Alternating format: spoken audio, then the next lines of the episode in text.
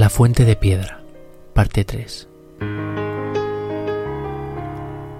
Un día, cuando tenía 25 años, volví a la casa de campo donde de pequeño solía pasar las vacaciones de verano.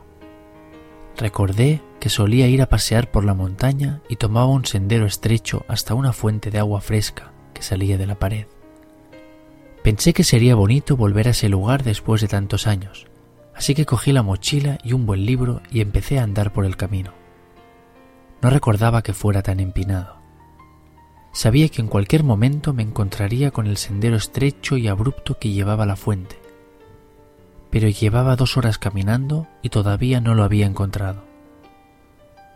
El camino me resultaba familiar a pesar de los años que habían pasado, pero sin embargo fui incapaz de encontrar el sendero.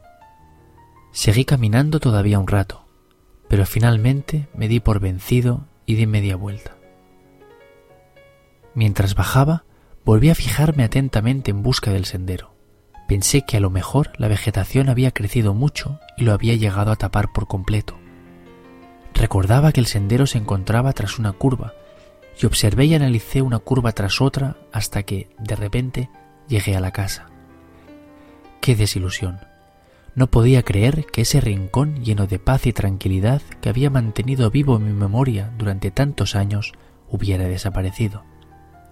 Incluso llegué a pensar si realmente había existido alguna vez.